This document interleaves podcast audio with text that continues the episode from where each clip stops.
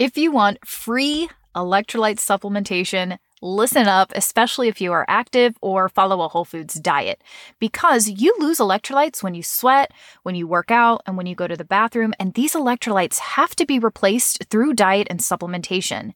If you're following a whole foods diet, which is naturally low in sodium, you can actually be chronically deficient in electrolytes.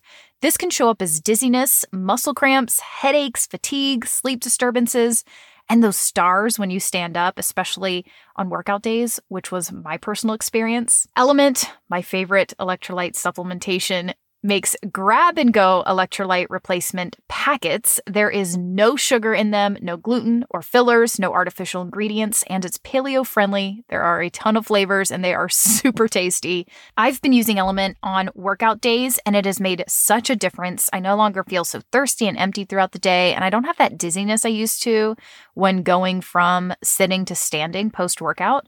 To grab a free sample packet of all the LMNT flavors, go to drinklmnt.com forward slash well fed. All you have to do is pay for shipping on that. Again, it's drinklmnt.com forward slash well fed. Click on get yours, then grab yourself eight packets. You get to try all the flavors and you have free electrolyte replacement on hand. If you find a flavor you love, use that link to buy three boxes and get one free. You are now listening to Well Fed Women, the show that's been radically changing the way women perceive health, fitness, and their bodies since 2015. I'm your host, Noelle Tarr. Submit your questions to wellfedwomen at gmail.com, and you can keep up with the show on Instagram at wellfedwomen. Welcome and hello again. I'm Noelle Tarr, host of the Well Fed Women podcast, and I am so happy that you are here. This is episode number 374. My website is coconutsandkettlebells.com. I'm a nutritional therapy practitioner and a certified personal trainer, and I'm here with my co host, Stefani Ruper, founder of paleoforwomen.com, author of Sexy by Nature and All Around Amazing Human. And we are the co authors of a book called Coconuts and Kettlebells. Go get it on Amazon. Today, we're going to be talking about the influence of stress on recovery, feeling not good enough. What do you do when you feel not worthy? Working out while sore and red light therapy for chronic pain. It's a well rounded discussion. Hi, Steph. Hi. Oh gosh, Stefani. Regular listen- listeners of the podcast will not be surprised to hear that I am eating frozen salmon salad from Whole Foods right now. I, I still don't understand the frozen part. Why is it frozen? Did you put it in the freezer? Mm. Yeah, I put it in the freezer. Yeah, because okay, okay, so okay, okay, so freezers keep freezers keep things fresh. Okay, a. So if I have like, because I don't, you know, how often do you go to? The, I don't, you know. I buy a lot of prepared foods because I don't cook. Just hysterical because I was like, I need to live somewhere with a kitchen. Use my stove like three times to like make egg yolks. Like that's it. Okay. So anyway, um, and also I was going through this um, histamine thing where my histamine levels were really high, and um, histamine levels build up in food when they age over time. And so leaving leftovers was always problematic for me. So I put a lot of food in the freezer instead of just leaving it in the fridge to keep the histamine levels low. So I have like frozen food. Yeah. I just, I'm so surprised by the frozen salmon thing because frozen fish is disgusting. so it's just, just like, you told me. Well, it's not raw. Like Well, it's, I, frozen cooked fish. Okay, fish does I not. eat frozen, I'll eat frozen anything. Like I know. anything. Coleslaw. I had frozen coleslaw last night. oh gosh. Do you st- do you still eat frozen fruit very often? I don't eat sweets anymore. Oh, okay. Fruit is a sweet. I just I don't. I mean, I loved I loved them, but I prefer the way my appetite feels when I'm not eating sweet foods. So there you go. It's, Even it's fruit? Even fruit. I mean, like I can have fruit and enjoy it. Like it's not a Yeah. problem, but I don't seek it out. I'll Mhm. just say, you know. Yeah. Got it. Used to do frozen apples. That was really funny. Frozen pineapple. My kids love frozen banana. Yes. Oh, all the frozen fruits are so good. Yeah. They call it banana popsicle. So that's what we do is like a snack. I'll I just put like because bananas go bad very quickly, so I'll put them in the freezer before they go bad, and then slice them up, and they eat them with a fork, and they love it. It's really great during the summer. Okay. Anyway, I digress. Talk to me. Let's hear some updates. So you promised us last episode that we would understand a little bit more about your travels and you moving now away from Boston, which I thought you loved the dancing scene and all of that stuff. So maybe a, l- a few more updates. Yeah. Actually, I'll have to credit Diane said, I want to hear, I want Steph to spill the deets. Where is she living, working? What are these changes she's alluding to on her Insta stories? Can I just say it's so flattering that like every other week or so the pod the podcast question is like what is Steph and her like what is what is she up to in her mysterious like mysterious change of footing life um footloose and fancy free um, so I'll be a little bit vague on some details, but I also like have some things that have happened to me with, for me with me for the last several months that I can share. So I'll share some of those. Um, so I do love Boston and I have made some really beautiful friends and really enjoyed getting to know the communities that I knew here before in a new way with a me that had five years of personal growth under my belt. And those five years taught me to uh, be more open and to see people more as who they are as opposed to through a lens of who I like expected people to be. And I've just learned how to like appreciate more like people as they are and see opportunities to learn and love like everywhere. And so I just yeah, I'm friendlier. I I I like people more and I think people like me more. It's funny how that works. Um and it's just it's been really wonderful to see the contrast in terms of how I've lived here in the last year. Um uh, lived in Boston in the last year and lived um in Boston previously. So that's been great and I love it and I think Boston will probably always be one of my home bases. My other home base is Michigan, and my third home base is England. Um, and I came to Boston and tried, like, tried on a lifestyle that I think uh, ended up not being the right fit for me, um, especially at this point in time. And I actually I carried, you know, like a fair amount of. Um, I would say like sadness and anxiety for a while when I like was trying to figure this out, you know, trying to figure out. I think when we feel those things, it's really important to listen to them. I think a lot of people I know like put their heads down and are like, well, things are the way they are and they're fine, you know, but this is kind of, um, I think it's really important to listen and then to look at our lives and say like, what, what can, what needs to be and or can be changed to make this like more conducive to my flourishing. I, I just, it feels so weird to me that I sh- need to like make the argument for like making changes in life, but I, I think that I think that it's an argument that merits making because so often it just it doesn't happen for so many reasons. Um, so some things like happened that forced my hand in terms of like how quickly I was going to like leave Boston. You know, it kind of um, it just it kind of it happened. uh, it happened that I had to leave Boston, and so um, I did. And now I'm sitting with the question of like, what now, and what can I be doing, and what potentially next. Um, it is currently May third, uh, and I actually don't, when this podcast is coming out, I don't know where in the world I will be on May 3rd. I will have been with my family, um, taking care of things. I will have been with my family um, for some time. Uh, and then it looks like I'm probably going to spend uh, some time in London. And I'm going to be uh, doing a lot of reflecting and discerning and talking with people about like potential next steps so so yeah so i'm gonna i'm gonna leave it there for now in this evolving mysterious change of footing story right. um but i feel i feel really really good about having come to boston reconnected in a new way learned a lot about myself and the kind of human i am and life that is conducive to my flourishing you know like sometimes these periods can be like uncomfortable, you know, when we're learning about ourselves, but that's the whole point, you know? And so I'm, I'm so glad about all of it. Um, and now, uh, yeah, now the future is open and I have to just, you know, figure out what's next. So now, th- now that you've had kind of both experiences of being back in the States and you've lived a long life in, in the UK,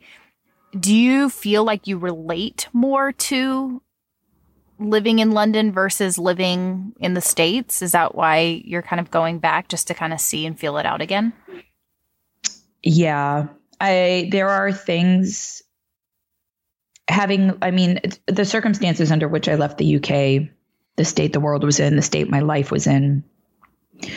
Um, legal, like the state of my visa, right? Like I left the UK and um, I had to leave, and uh, and it was good because it gave me a lot of perspective. And I thought that maybe like it was a chapter to close. But I'm thinking a lot about like the way I feel when I'm living there and I like it. So I want to, but it's been, you know, again, the circumstances were so uh, unusual when I left. And so I want to go back and like, and see, you know, have some conversations, do some poking around, um, and see if that's where I might want to actually be for like more significant time. It's possible. It's possible, but but I don't but I don't know. Um, and in terms of what I'll be doing professionally, that also is um, unclear. So uh, yeah, where uh, it's it's open and changes of footing. Well, thank you for the update. I can mm-hmm. I can mm-hmm. definitely relate. Uh, we've obviously we're uh, I'm a military spouse. My husband is activated now. We went um, it's a long story, but we we went into the reserves. We, I mean, he went into the reserves after I think it was like 11 years, and then did the reserves things, and now he's activated again. So he's kind of seen as active duty, and he works um, where we are now. But during that reserves, well, we moved around a lot, but during that get out of the military, find a new job stage. I mean, the whole thing has just been really really challenging. We're still kind of going through it now, trying to figure out because we have no long term, um, solid job. Like it's always kind of changing, especially when you're activated because you only have orders for like a very short period of time. And so we've kind of been all over the place and it really does like when you are not fulfilled or unhappy or not in a place that suits you or your dynamic or your values or your, and I'm not saying anything about you Steph like that Boston wasn't that, but we have been in that position so like quite a few times, I would say in the last decade. And it's painful when you are in a place that feels foreign to you or is not fulfilling you. And many times we have hightailed it out of situations that was like, this is not good. And you can like put your head down and, and try to make it work only for so long. But I do feel like if you are feeling like this is not right, this is not conducive to, for us, it's always like, is this good for our family? Is this good for our like our weekend life? Are we able to attend a church we love regularly and get involved? Are we, do we feel at home in this community? And luckily we felt that here now, but it took so many years to get to that. I don't regret any of the very difficult decisions or difficult moves to get where we are now. And I know I think a lot of people feel like they're kind of stuck where they're at, but you're not. You can absolutely get up, move, change your scenario. I can't tell you how many times my husband has changed his job and changed what we've been focusing on in order to find a fit that is right for us. And you kind of just have to trust God and keep praying and try to hope that something, you know, the door will be opened and it, and there, you know, there's always been doors that have opened, but you have to kind of put yourself in an uncomfortable position and close that door and move on in order for other doors to open. So I'm happy for you. And I know that this is going to lead to something New. Yo, thank you. Can we? I just want to take a moment for doors. So I'm obsessed. Doors are like a thing I'm obsessed with. I have a big, like artwork of doors I'm staring at right now. Mm-hmm. Um, it's, so it's just it's a really beautiful symbol because they're there, but you got to open them and you got to step through, and that's I, I don't know. For me, like that's what we're here to do. And uh, you can do it. Like, you know, I think that's another thing that we sort of we lose we've we've sort of lost our like there's so much lost self-confidence i think. Like there's so much um yeah like you are absolutely 100% capable and just like just know it and do it you know? And um yeah. whether that's on your own merits or you know I, I would i would imagine Noelle would attribute that to like god right? Like whoever strength it is that you got like helping you go forward like you got it you know? So mm-hmm. anyway step through the doors. Yeah.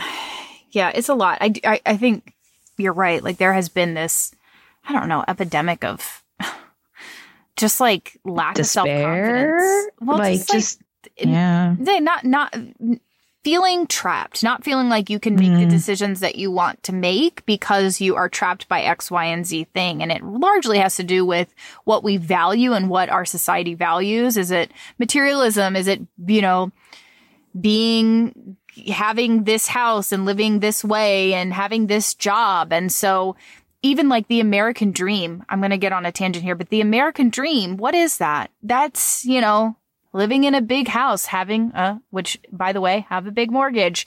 It's having a yard, which by the way, ton of work. It's, you know, a lot of times it's in, in order to afford that, to have the kids, to have the schooling that you want to go to the preschools to have your kids in, in cute clothes and all this stuff. Like we're, ch- you know, the cars we're chasing after this American dream, which is a lot centered on materialism and whatever appearances, um, thinness, leanness, health, you know, all that kind of stuff, attractiveness. And a lot of people just kind of put their, so that's, that's where they put all of their time and effort. Does that bring you joy though? Does, does that bring you happiness? Are you spending, a lot of times it takes two dual income families working 40 hours a week, not really seeing each other. They they pledge their life to each other, but then they don't see each other.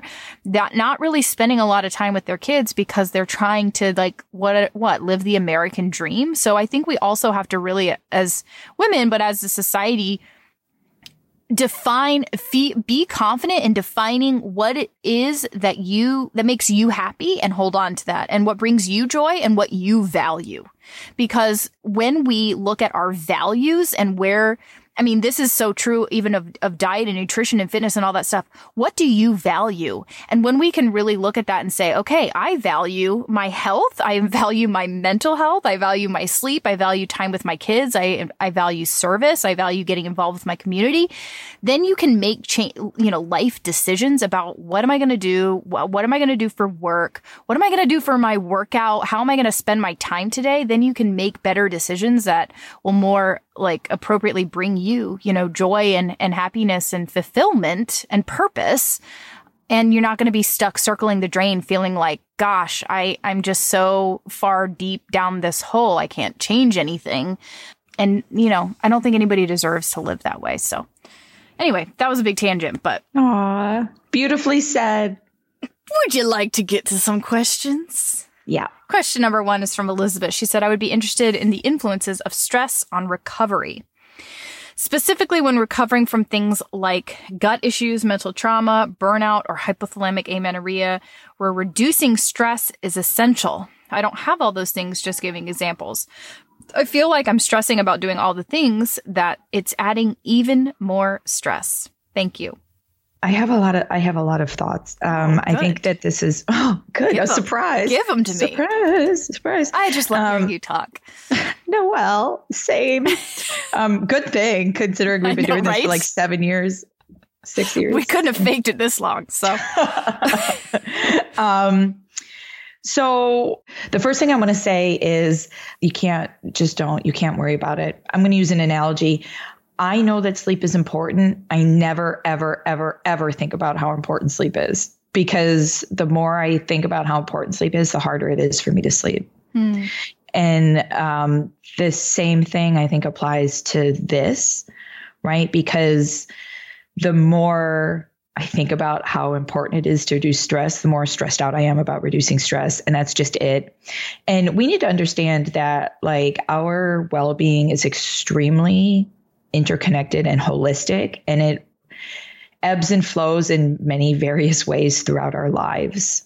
So when I'm going through things, I'm just like, all right, like this is a time I'm going through a thing. And that's okay. And my body's going to be okay. I think when we start dialing into our bodies, it can become very easy to like focus, to like really hyper focus on the biomarkers and and the particular you know nuances of how everything is affecting you. And like sometimes it's really really important and i do it a lot and it's really helped me a lot you know trying to figure out things that i've gone through my headaches the different health conditions that sort of stuff.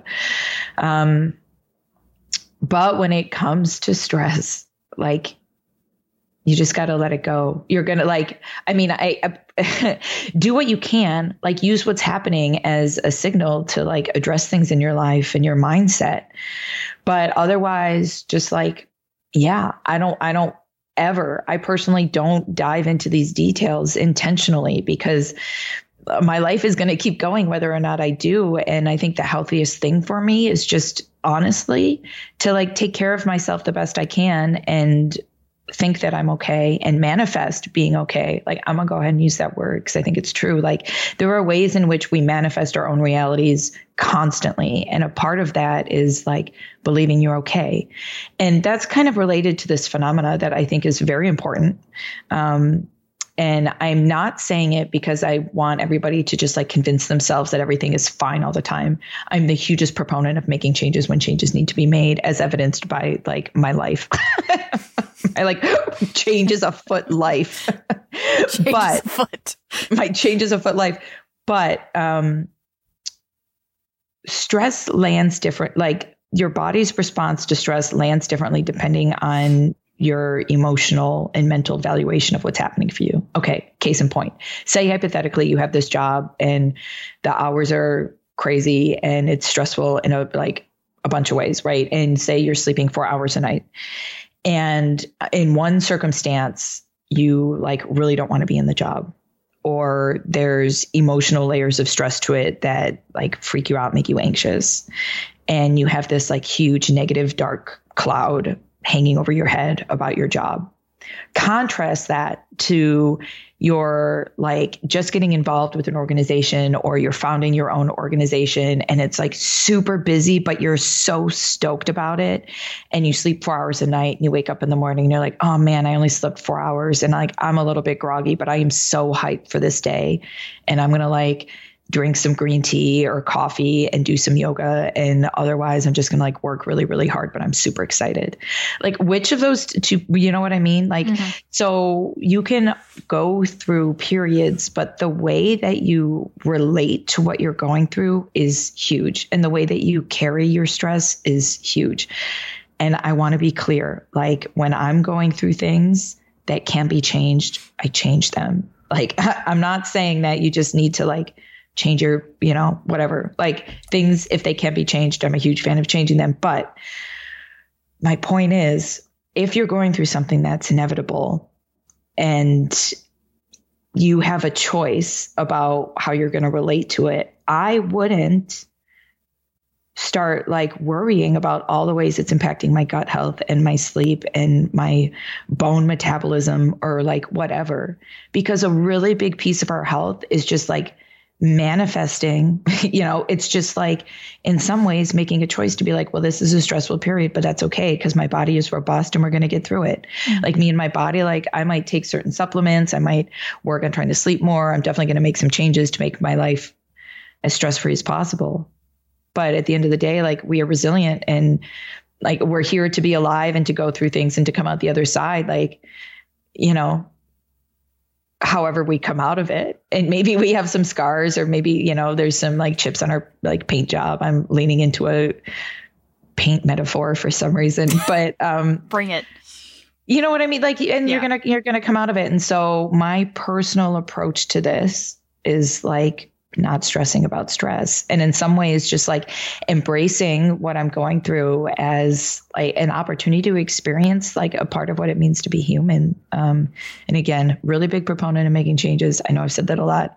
I, I gotta emphasize that but at the same time like yeah i know i don't obsess over how stress affects me and am just constantly doing my best to like reduce my stress as much as possible I am so excited to share 20% off my favorite adaptogen blends with you. Research shows adaptogens can balance cortisol, combat fatigue, enhance focus, ease depression and anxiety, and support proper hormone function. The more I researched this, the more I realized the easiest and best way to enjoy adaptogens is with superfood blends that can be added to water. I found Organifi and now I love it. Organifi has an amazing little thing called Red Juice that is a red berry antioxidant blend that has cordyceps, rhodiola, and reishi. Cordyceps boosts energy, immunity, and stamina. I drink it during every podcast recording now. And when I'm stressed out and not sleeping well, I take green juice mid morning. And guys, I finish every day now with either gold or gold chocolate. So, this is a mixture of reishi and calming adaptogens and turmeric. It's either, it's kind of like a hot chocolate or like a turmeric warm drink at the end of the night. You just mix it with warm water, and it has helped me so much. It's way more effective than the sleepy tea I was drinking. So they're both the same drink, just different flavors gold or gold chocolate. I love it. I've totally fallen in love with Organifi. All their superfood adaptogen blends are 100% certified organic. They have high quality ingredients, they are free of fillers, and they taste really good while also providing a clinical and effective dose of adaptogens. You can support your body, energy, immunity, and stress with Organifi. Organifi takes pride in offering the best tasting superfood products on the market at a price that works out to less than $3 a day. You can experience Organifi's high quality superfoods without breaking the bank. Go to Organifi.com forward slash wellfed. Our code wellfed will get you 20% off, which is a awesome discount.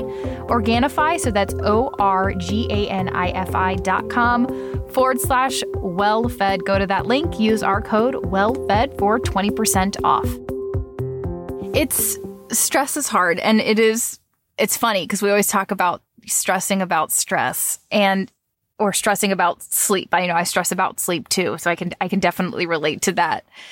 Stress in and of itself is what causes a lot of these issues. So I think we have to kind of redefine what we think stress is. A lot of people, when I actually polled, I think I've mentioned this here before, when I polled my audience of like, what do you think stress is? Is it physical or mental? Most people said it was mental. The majority of people said stress is mental.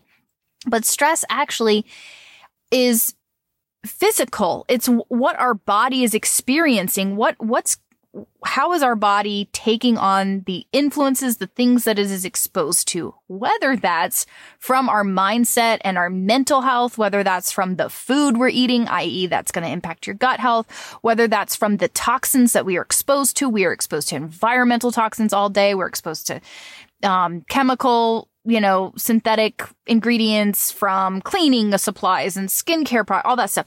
So, you know, that those are stressors. Our body then has to take on that load. Our liver then has to process that out. Is drinking alcohol. That's a stressor. Uh, it's mental trauma. It's, it's all, it's under eating. It's over exercising. So all of that stuff in and of itself is like stress is actually can cause all of those underlying issues. And so, I think when I, I kind of wanted to, I mean, I want to define stress more appropriately. It's not just, oh, me thinking about how I need to need to work on these things. Stress in and of itself is causing all of these things. Hopefully that doesn't make you more stressed, but I think that when we can kind of move past this idea that stress is mental, we can we can kind of focus on okay, here's my body. Here's a list of all the stressors that it's experiencing.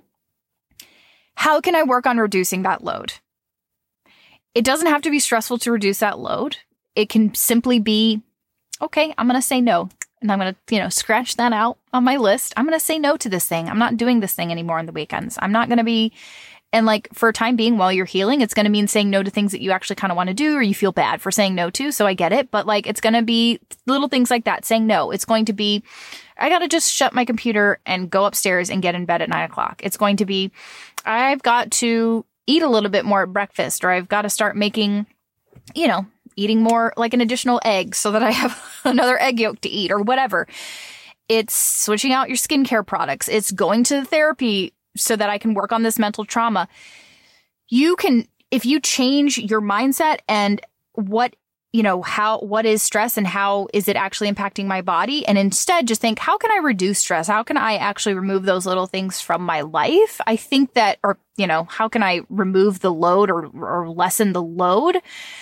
It will be a little bit less stressful mentally on you because all you need to do is do these tiny little shifts, these tiny little changes, and that can add up big, especially when we're talking about your gut health and your your mental and emotional health and your cortisol rhythms and your adrenals, all that kind of stuff, you know, you can just start on one small change if you just feel overwhelmed by everything, because one small change is going to impact all those other things. So, uh, improving your nutrition, your eating more nutrient dense foods, cooking more, eating more food and eating a lower inflammatory diet, less processed foods and all that, even just focusing on that is going to downstream impact so many other things.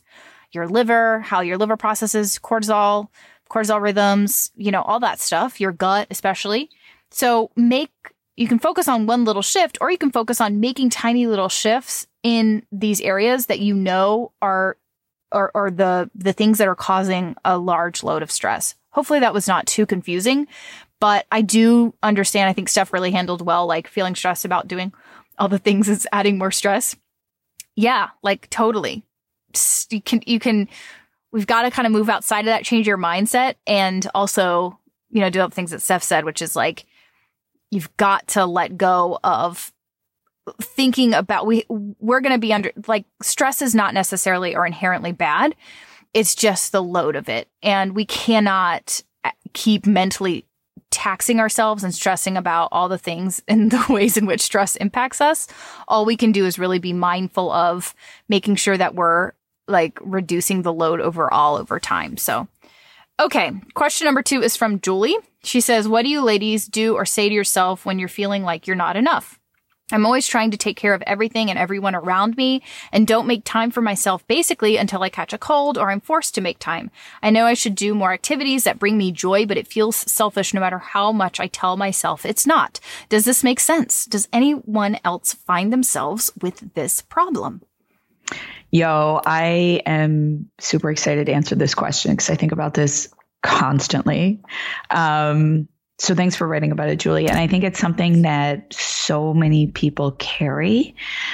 Um, I think I, I want to start by foregrounding the really unique context in which we found ourselves. Like, I think that this is probably, this is perpetually a problem that is in humans always or can be.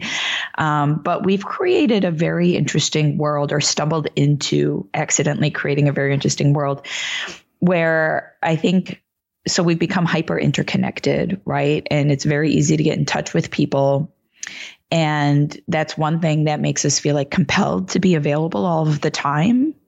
And then also, I think it's sort of maybe fed back like it's it's created like this underlying sense of like constant availability, like a hyper, like a more hyper drive of um, the need to overextend. And we've sort of eroded boundaries that were there naturally. And now we have to like intentionally erect them right? So it used to uh, there's just there's a, such a big difference between like well somebody's to give somebody's landline a call and if they're there cool. And if not like maybe you'll hear back from them in a couple days but who knows if they're to get the message right? Like who knows if somebody's friend or husband or mom is to tell them and when they're to tell them and will they have translated it appropriately like your intent and all this sort of stuff. Like and that was only a couple decades ago and then even further back right? Like um and so there were a lot of like natural ways in which we were more like I, I kind of want to say independent or just it was less expected that we would like fill our lives to the brim with responding to people and in in their needs than it is today. And again, I want I want to reiterate that like this feeling of not enoughness and not doing enough, like it's not because of the internet, you know, but I do think um, something that has become a part of the work we have to do today is setting boundaries. And that's a little new or it's taken on a different shape right like it's just new everybody i know like that's the big thing that i hear people talking about all the time it wasn't you know what i mean it wasn't and and maybe it's just because I was younger, but like I wasn't hearing all this talk about like, oh, I need to learn how to give less of myself. I need to learn how to set boundaries. I need to learn how to be less available. Pretty much everybody I talk to is is doing this work. Uh, I'm not going to say everybody, but like a lot of people I know are doing that kind of work.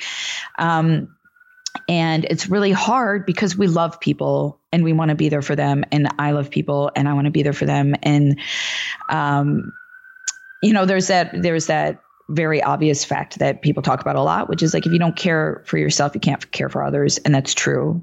And um, sometimes I say that to myself, and it's helpful. But I also, um, people will then also say, also like you technically don't have to. I mean, it depends on. Um, I'm sorry about the sirens. Um, it depends on you know, like to what degree you think you're obliged to help others. You know, you are good, you are enough. And I like enough, but also like I like more than that. You know, we're often telling ourselves like you are enough. Well, yeah, true, but also like you are great. like you are really really great and I really I prefer like this abundantly positive framing of like I'm not just enough, like I'm abundant. I have I contain multitudes, okay? Like um you contain multitudes and um and that's a thing. But okay, finally I've just been rambling, but I want to say the one thing that I say to myself that I help myself with um, that is the most effective. Because like you know even if i tell myself like you don't you don't have to help people you're not obliged like i think i am. Like i like yeah i am and i want to. Um but i do have to take care of myself. Okay i have two things to say. One is um, i like to think of myself as a steward of my own being like we are stewards of one another, but I am the primary steward of my own being.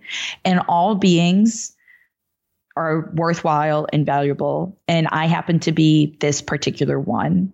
And I steward other people, but I am like the primary steward of myself. And in the ultimate unfolding of the universe and what have you, um, I am in I am in this I am in this and I am service driven and oriented and I want to help.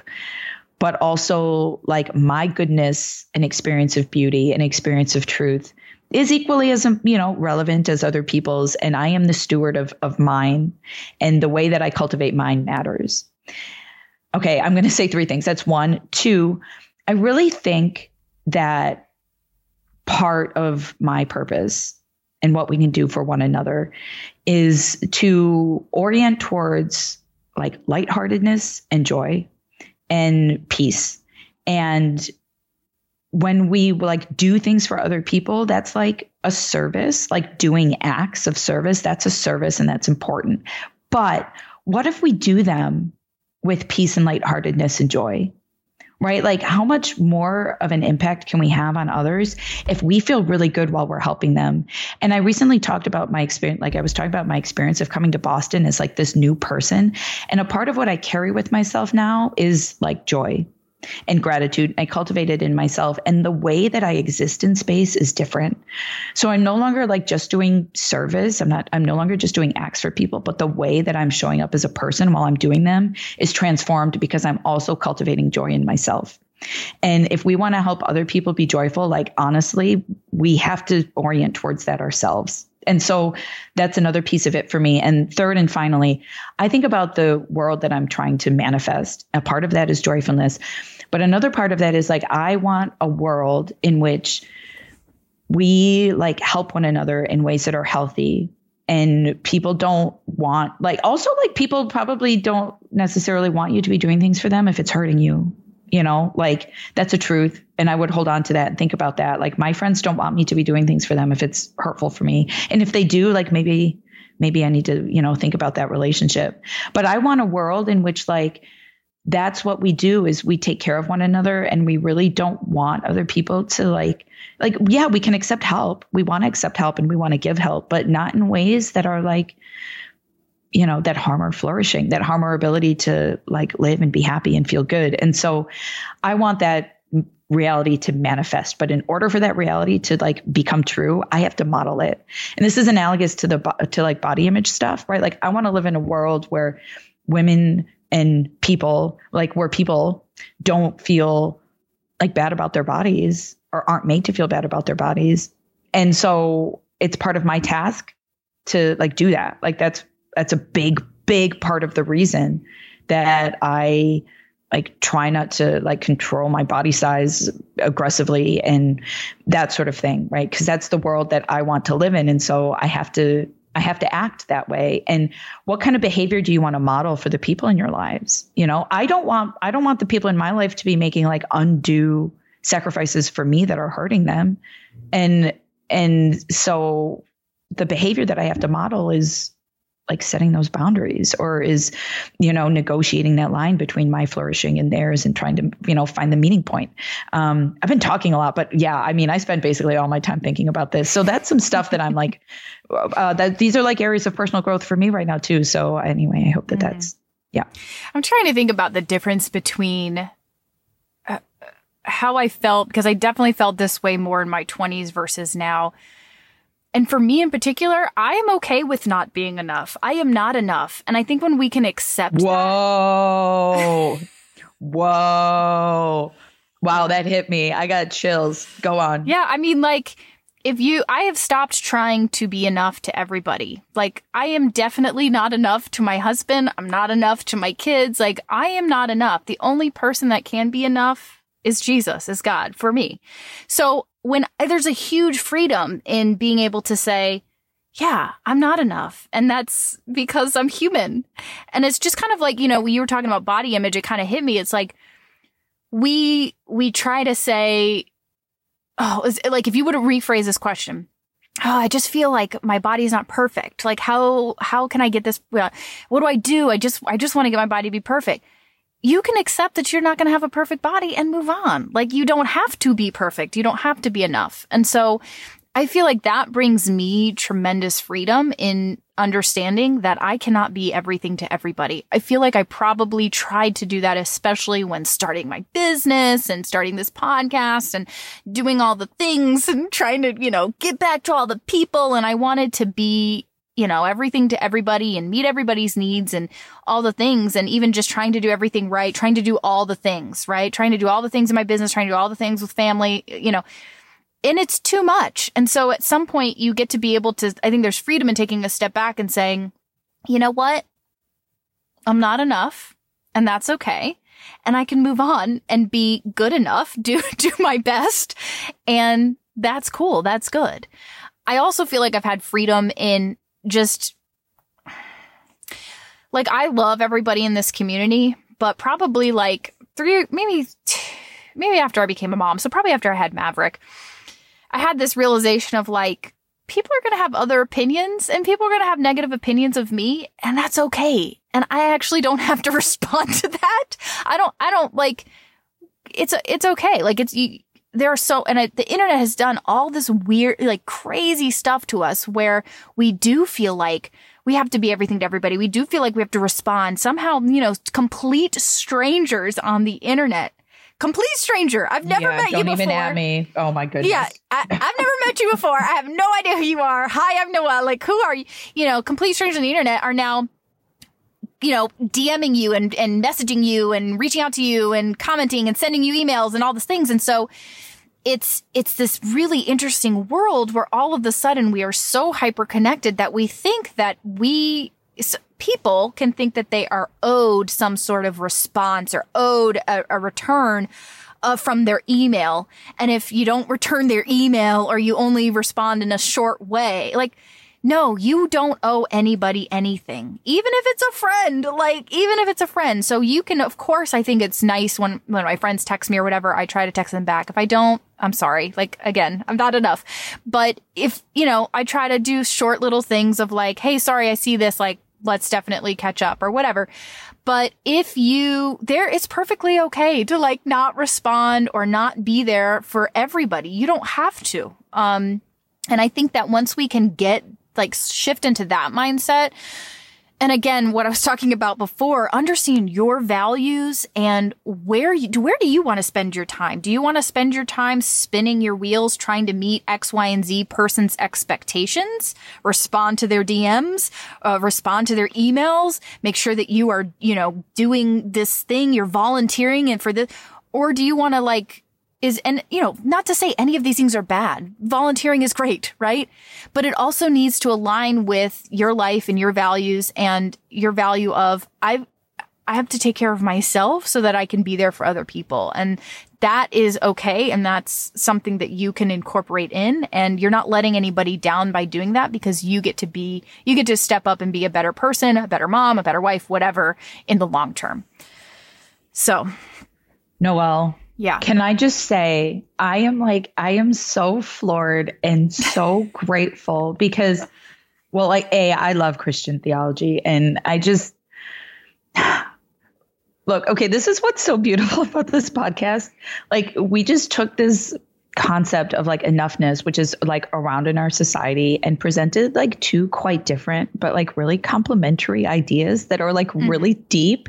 And I just like, I don't know, I'm, I'm like tearing up right now. I'm just, oh, oh my goodness. I just, yeah, I, I think it's just so I I really really love what you said and like we just gave you like so many different options that like you know what I mean? Like mm-hmm. uh, you can take different approaches and you can see where each other is coming from, you know, and you can lean into like what feels good to you. And that's what we try to provide you here with is like perspective. But um, yeah, yeah. Wow. Noelle's brilliant. This was, uh, I'm so happy. All right, let's go. Did you know that one of the top ways we're exposed to endocrine disruptors, plasticizers like BPA, and heavy metals is through cosmetic products? You could be doing everything right eating nutrient dense foods, taking supplements and herbs, using glass storage containers, but if you're not paying attention to what you're putting on your skin, you could still be exposing yourself daily to things that disrupt your hormones and long term health. Conventional skincare is often loaded with endocrine disruptors, but it also can be high in heavy metals, and most most cosmetic companies, including a lot of natural makeup companies, do not test for contaminants like BPA or heavy metals like aluminum and lead. I personally made the switch to clean beauty about five years ago after I read some alarming research that showed how harmful ingredients in women's skincare products can actually pass through the placenta to the baby, and after birth, it makes it into breast milk, which was just crazy. Thankfully, we have many options now, and by far the best effective skincare and makeup is Beautycounter. Their products are free of known harmful ingredients. They contain active ingredients, which means they just they work really well, sometimes even better than conventional products and they specifically test both raw materials and end products, so the finished product, for contaminants like BPA and heavy metals, which is why I chose to make the switch to Beautycounter. I absolutely love the vitamin C serum. I would bathe in it if I could. and I personally use the Countertime Tripeptide Serum every single night because it has totally reversed the fine lines I was getting around my smile. Shop Beautycounter by going to beautycounter.com slash Noelle Tarr, then use the code CLEAN for all all 20 to get 20% off your first order. You can also join my clean beauty list. I share promotions and discounts and I offer samples. You can do that at coconutskettlebells.com slash beauty. Again, to shop, it's beautycounter.com slash Noelle Tarr. And to get 20% off your first order, use the code CLEAN for all 20. Question number three. Let's go. Three is from Althea. She says, Can you talk about working out while sore? if I Noelle can. if I have certain muscle groups that are still pretty sore from a previous workout, well, it's not on my recovery or progress if I work out other mus- muscle groups still. Um, I have like almost nothing to say about this. And I'm sorry, I could have done some research, but even if I spent like a whole day researching this, Noelle would still know more than I do. So, um, in my personal experience, like occasionally I work out still sore, but I usually don't like get super sore. So I'm just, I'm just going to stop talking and um, let a let a pro whisk you away. Take it away, Noelle. I, you know, so funny is I don't have anything really profound to say here. oh, sorry. Do you want me to make some no, stuff up? no. I, here's this is just I like to include short answer questions occasionally. I think it's totally okay. Occasionally, to- like once every six months. I'm just kidding. Okay, go ahead. You know, I, I have intentions. They just don't I don't quite fulfill them. Again, I'm not enough, guys. Um, okay, so Noelle, sorry, Noelle. Sometimes like here's this like really brief question about like body image and culture and like the nature of reality. I'm like, yeah, sure, we'll do it in like three minutes. yeah, Okay, sorry, go. not so much. Um, I think it's okay to work out while still sore. What I would, uh, for me personally, and what I've always my rule of thumb has been is, do I have proper mobility? Is can I move everything? In the way that it should move. My, my movement isn't inhibited. And also, am I able to push it in the way without feeling like I am unable to perform whatever it is I need to perform? If your performance is hindered and you can feel that happening. So for example, I, let's say I did I cycled, I did some sprints, and then the next day I did a heavy leg workout or, you know, whatever. I did, I did a lower body workout and I didn't quite realize how, how sore it was going to make me. The next day I wake up and I'm like, ooh, I'm, I'm really sore. And I had a, let's say I had another cycle planned or I had some like boot camp thing where maybe I'm just doing body weight stuff. I'm probably going to skip because my lower body is really needed for biking, for, for body weight stuff. And that surprise and soreness, like it's, it's going to inhibit me. I'm not going to be able to do as well. And for me, I, I like to prioritize rest. And what I think everybody should do is prioritize rest because you're, if you have specific goals, let's say you're an Olympic athlete eh, or you're training for the Tour de France, like yes, you you're going to have to learn how to work out really sore and and perform and proper like steroids and all that kind of stuff, doping that people do, it's all about improving recovery for the most part, in, in, in most cases. It's all about improving recovery so that we have quicker turnaround.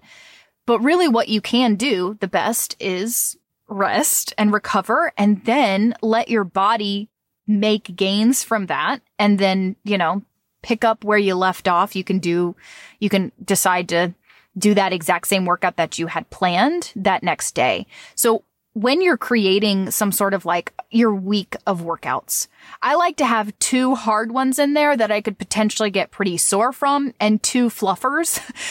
ones that are not going to make me too sore and ones that I can just X cross out if I don't need to. Like I, my fourth one is always, always a fluff, which this week I got rid of that fluff because I'm starting to come down with a little bit of a cold. We had a day off on Monday, um, because of spring break and stuff. So I just have my three workouts. I had a little fluffer and then two strength workouts that were separated by a fluffer. So I think that you, this is not a technical term. I'm just saying fluffer. So I think that if you can structure your week that way, you'll be able to say, okay, here are my two hard workouts. I'm going to separate them by two, you know, Mondays and Thursdays are my two hard workouts. Tuesdays and Fridays are my lighter workouts. And I can always cross out that lighter workout if I'm feeling a little too sore. When it comes to shifting body movements. So you only do lower body one day. Next day you're doing upper body strength.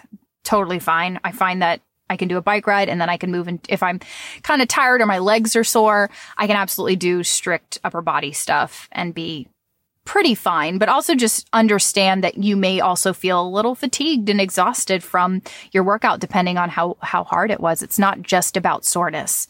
Your recovery isn't just about making that soreness go away. It's about coming back stronger cardiovascularly too, and, you know, improving your aerobic and anaerobic function. So your body does need that. And, you know, your heart rate, all of those things. So your body as a whole needs rest from that if you have a, you know, a hard workout. Okay, question number four is from Renee. She says, has anyone tried red light therapy for chronic pelvic pain or chronic pain in general? Not looking for solutions to why I have pain that's a whole other conversation. Just looking for experience um, in real life with red light therapy. Do you have anything to say to this? No, it's okay. another one of the. I'm sorry, it's another one of those things where I know that you're far more. Well, oh. I I added this on because I've been trying some new stuff, and I know chronic pain sufferers. It's like it's a lot, and I've I've so I have a I have a Joovv red light therapy device. It's a desk desktop device. And for me, red light therapy was really all about improving circadian rhythms. now that I've been doing all my anti-aging research, y'all, there is so much red light, like red light therapy masks. Have you seen those masks that people put on? Almost like goalie masks. Mm, no, and it's just, it's cool. just red light therapy. Yeah. It's just red light therapy. You put it on at night because red light therapy is amazing for skin. So now I'm like, oh my gosh, I love that I already have this. So I, you know, it's really for my face, for my skin, for my neck. Yeah, my neck. And for circadian rhythms, um, and all that kind of stuff, stress reduction. It's like right on my face, on my head, all the things, right? And then when I had mastitis, oh my gosh, I have another th- thought too about lymphatic drainage. But what we ended up doing was getting a handheld red light therapy device too. So this is a portable one. You can take it with you wherever you want to go. And I have been doing some more specific targeted red light therapy on whatever I, wherever I'm in pain. And why I wanted to do that is because there are clinical studies that do suggest that red light therapy is, and near infrared light is, it improves low lower back pain. It improves chronic pain. It it basically improves the amount of pain that people feel or perceive. Um, I don't think, from what I could tell, researchers hadn't quite figured out why, other than it improves mitochondrial function, it improves healing, it improves um, endogenous endorphins and cannabinoid, or it like kind of brings our um, endorphins and our cannabinoid system online. Um, which, if you want to learn more about the cannabinoid system, my whole episode on CBD is kind of gives alludes a little bit to that. But so red light therapy can actually interact with that as well, um, and it can reduce inflammation. So I I I really wanted to try to target this a little bit more. I also wanted my husband to be able to target his thyroid since he has Hashimoto's. So what I have been doing is taking this handheld red light therapy device and just targeting one thing at night. Every night I target something, whatever is feeling sore. Now recently it's been my knees because my ankles have always been very hypermobile. I did ballet for a very, very long time. Um, then I did long distance running and it just like killed my feet and my ankles. I have a lot of mobility issues, hypermobility. So I think my knees are now starting to feel that. And I was getting to a place where I like couldn't, like I would work out, my knees would get really sore or something would twinge or something would pull like basically it's like a traditional runner's knee feeling and I'd have to take off like a week or two.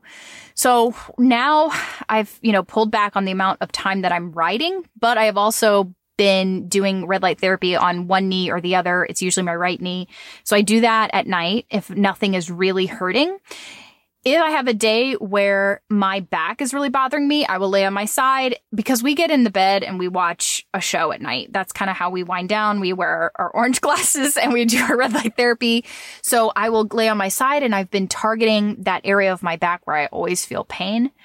Um, and even two days ago, I had done something lifting. I think a lot of you can relate to this. Like when you're doing heavier upper body lifting, a lot of times your neck and your shoulder, it's like, oh my gosh, and so I actually did the red light therapy on that. And the next day I woke up, it was completely gone. And those kind of, that kind of tightness and weird feeling in your neck or your shoulders, it takes a while usually to go away.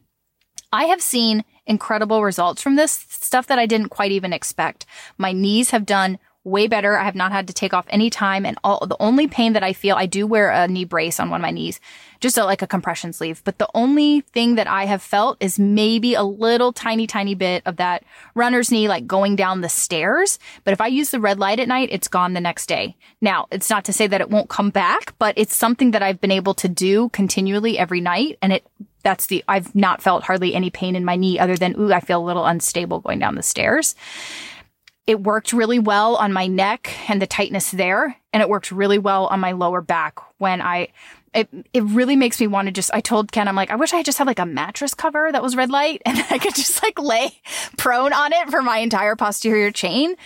They also make knee, like red light knee neoprene, like sleeves that you can pull on over your knee. Again, pricey, 400 bucks. But if you're like really struggling with chronic pain, like anything, you know, you'll be, you're willing to do anything. The last thing I will say that I think is really profound is I have been getting sorry this seems so all about me but i do think that this will help people. I have been getting ever since i got mastitis so many times in a row whenever i get sick i will actually have a lymph node in my underarm swell up anytime that i get sick or i don't even know. Maybe maybe there's like my body's fighting some sort of infection. And so one of my lymph nodes in my the same one that used to swell up every time I would get mastitis swells up occasionally when I get sick or whatever. And it's really tender. It's not red or hot or anything. It just gets tender. And I targeted red light therapy on it. I put my arm in the sky and put the red light therapy device on it at night. And then in the morning, I did it again and it was almost completely gone by that night, which it usually takes me like four days for like an inflamed lymph node to go down when I am having like an infection or something. So I am becoming, even though I've been a red light therapy fan for a really long time, and I know Steph, you are too, I'm finding I am like more and more and more impressed by it. Mm. So if you are if you're struggling with chronic pain, I absolutely recommend it. I wish it was easier to do some sort of back treatment because you either have to sit upright in front of a large panel, which those large panels are expensive. So I have the Joovv Go, the handheld device, the 2.0. I like the newer. For some reason, I feel like the newer devices are a little bit more effective. So that we did not get the dock with it. I think it was like, and I bought it during a sale. Um, you can get 50 bucks off with um, our link. It's joovv.com slash wellfed, I think. I had it like, I, I've just been, I just let my husband use it for a while, but now I'm like, I'm going to really start playing around with it. I think it was like 350 bucks. And I, I, I do think it's been incredibly beneficial. You can travel with it. So I may take it with me. There's a big event coming up. I've got to stay at a hotel a few nights. I think I may take it with me just to kind of have that, um, regularity with it, but I, I think it's definitely worth it. There are a lot, I know BlueBlox makes red light therapy as well. Um, and there are a lot of red light therapy devices out there, like I said, for skin, your face, all that kind of stuff. So if you get this, I just, I like the idea of a handheld device because you can put it on your face if you want to, but you can also tuck it in your back pocket for your, for your back or put it, you know, on top of your knee if you're laying in bed and, and that really works. So do you still have your device? I do. Um, I actually talking about this um, is making me eager to go pick it up because it's in Michigan. So. Oh, okay, got it. Yeah. Get that thing. Very beneficial. I think everybody should incorporate it in some way. So, and we have a yeah. whole episode on red light therapy, and you can listen to that. It's if you go to the coconuts and kettlebells and in the search bar, just search red light therapy. That episode number should come up. Then you'll be able to go find it. But I think it's definitely mm-hmm. worth a try. And if you try it, Renee, and it really helps, please let me know because um, I would love to hear more. I, I'm really interested in this chronic pain side of things. So, because I'm always thinking about that, I'm always thinking about how am I going to manage this long term? Is this going to get worse? Like, what can I do? You know, I want to be strong. I want to keep doing PT, but is that is that always going to work? I'm terrified of it not, you know, mm, getting to a place yeah. where I can't manage it. So, yeah. And I do want to like chime in and say, you know, it, it can seem like a few minutes a day is, you know, like, what is that? But at the same time, like it's it's a lot you know like it's it's a lot con- like a little bit consistently and so many things for your health and fitness mm. is like the key you know, like a little bit and consistently. Just like be consistent as much as you can yes. with small changes, with incremental changes, with things that are like conducive to your flourishing. You know, five minutes of meditating, um, you know, five minutes of push ups in the morning, like five minutes of red light therapy. And I'm not saying you have to do all of these things like every day, but my point is like, um, a part of my struggle with doing things like red light therapy, I mean, my primary struggle is my life is footloose and fancy free. So it's really hard to cart a thing around. But also, um, like another part of it is it's it's really hard to like look at a light device and be like, you know, you don't see concrete changes necessarily like immediately, right? And mm. and it's and it's a light and and like should you actually think that this thing is going to work?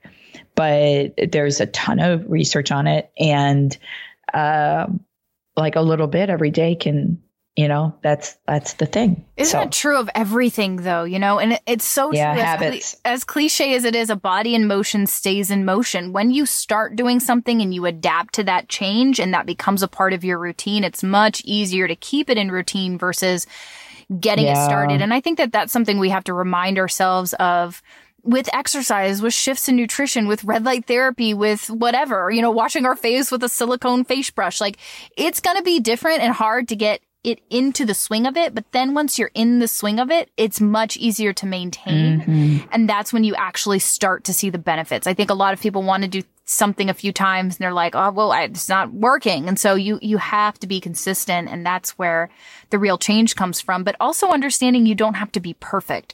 A lot of people then think, oh, I've got to do this thing every single day or it's not going to work and that's not true either. So it's a it's a balance between being consistent but also not derailing yourself or not getting derailed when life happens. Life happens all the time. And so we just have to be able to say, okay, got to get back into it. It's not as easy to get into motion, but once I'm in motion, it's it's much easier to float there and you feel the benefit and you feel the, the differences and you feel better. So Yes. Okay, mm-hmm. lots of rambles. That's it for um, our podcast. I hope that was somewhat helpful in there. Uh, for more from me, coconutsandkettlebells.com, more from Stefani, health2empower.com, also stephanie.rupert on Instagram. We love you guys. We will talk to you next week.